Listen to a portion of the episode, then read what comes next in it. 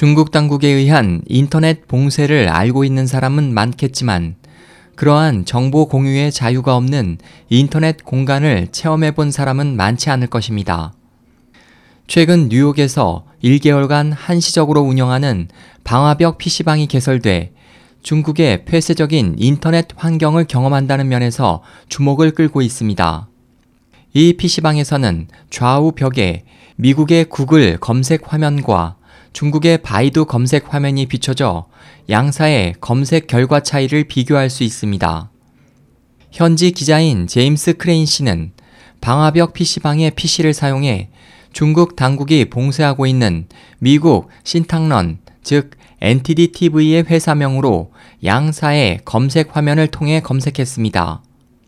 검색 결과 구글에서는 수초 이내에 NTD TV의 회사 로고, 프로그램 화면 등 관련 정보가 100건 이상 표시됐습니다. 그에 반해 바이두에서는 갑자기 화면이 3번 정도 깜빡거리더니 그 후 5분간 검색어와는 관련 없는 이미지가 나열됐습니다.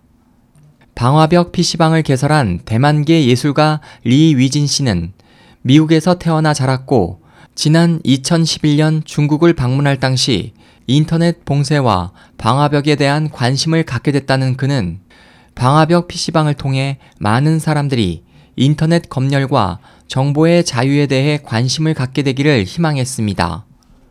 SOH 희망지성 국제방송 홍승일이었습니다.